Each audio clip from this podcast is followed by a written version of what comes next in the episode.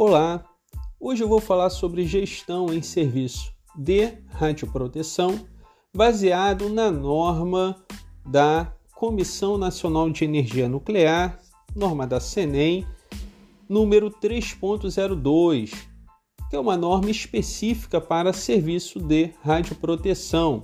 Vou estar falando sobre controle de trabalhadores, especificando a parte de contaminação interna. Eu sou Samuel Queiroz e vamos em mais um podcast.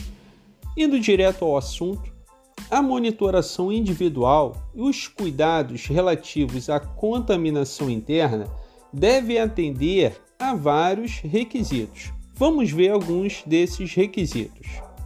É necessário ênfase na segurança das instalações.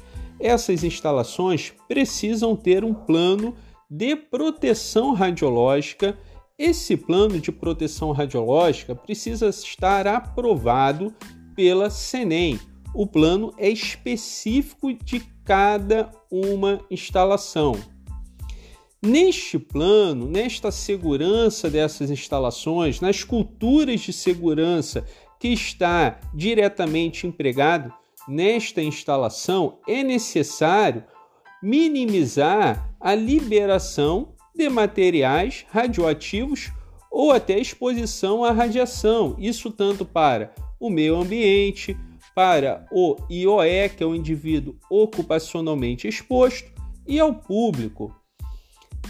É necessário uma obrigatoriedade dos trabalhadores sujeitos ao risco de contaminação de utilizar materiais específicos, né? Vou dar um exemplo, como é, luvas ou máscaras é, e outros equipamentos protetores adequados, se assim exigido pelo serviço de radioproteção, ou seja, se assim determinado pelo serviço de radioproteção.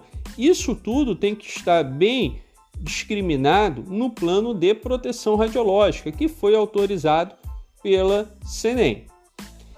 Em função né, é, de todo esse plano, de todas essas correspondências para os trabalhadores envolvendo os riscos de contaminação, em funções isso dos níveis de atividade da contaminação, dos níveis de atividade que podem ocorrer ali. Lembrando que atividade é o número de transformações por unidade de tempo, que vai ocorrer através dos decaimentos. Por exemplo, como decaimento alfa, beta menos, beta mais, decaimento gama. Eu já falei sobre alguns desses assuntos em outros podcasts.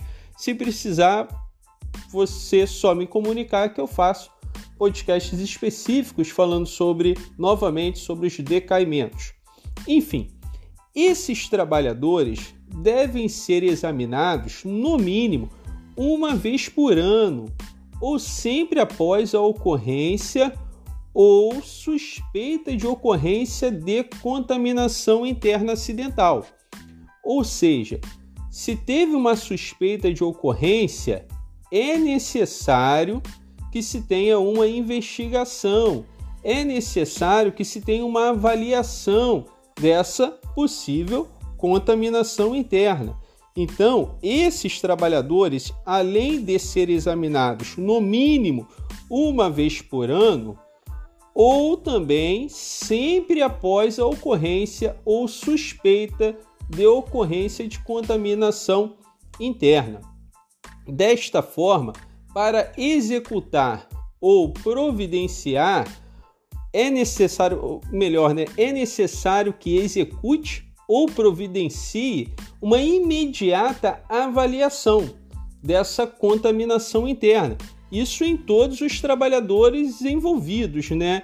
Todos os trabalhadores possíveis contaminados ou com suspeita de estarem contaminados. Exames específicos é necessários para que se tenha uma análise direta dessa possível contaminação. Então, nos exames para determinação de contaminação interna, quando é, é, esses exames são requeridos, é necessário, exemplo, uma análise de sangue, excreta, exames com contador de corpo inteiro. É, existem vários métodos pa para que você consiga chegar a um denominador comum dessa contaminação interna, né? por exemplo, uma análise citogenética, uma análise em vivo e in vitro, é... um contador de corpo inteiro. Existem poucos, né? eu conheço alguns, já tive o prazer de ver operando esses contadores de corpo inteiro, já passei por alguns deles, enfim. Então, são métodos para que se tenha uma análise, um, um denominador comum dessa possível contaminação interna dessa pessoa, né? Lembrando que é, esses institutos que têm esses equipamentos ou que fazem um exame citogenético, né, uma coleta discreta, enfim, precisam ser instalações, laboratórios que sejam instalações autorizadas pela Comissão Nacional de Energia Nuclear. É isso, gente. E para finalizar, a preparação para efetuar ou providenciar tratamento de trabalhadores é necessário que seja imediatamente após a confirmação da ocorrência de acidente. Vamos dizer, acidente grave. Então, verificou-se uma contaminação interna, né? Então, efetuar, providenciar, né, para esses trabalhadores imediatamente, ok? Toda a assistência após a confirmação da ocorrência de acidente grave. Novamente, eu sou o Samuel Queiroz com você nesse podcast falando sobre contaminação interna. Já falei com vocês sobre contaminação externa em outro podcast.